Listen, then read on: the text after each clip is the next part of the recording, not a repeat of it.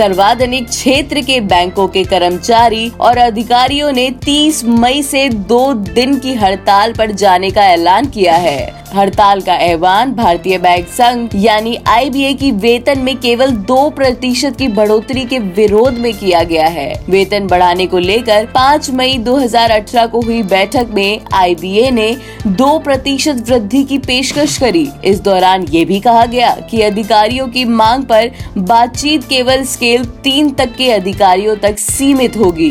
Bank कर्मचारियों के पिछले वेतन समीक्षा में 15 प्रतिशत का इजाफा किया गया था।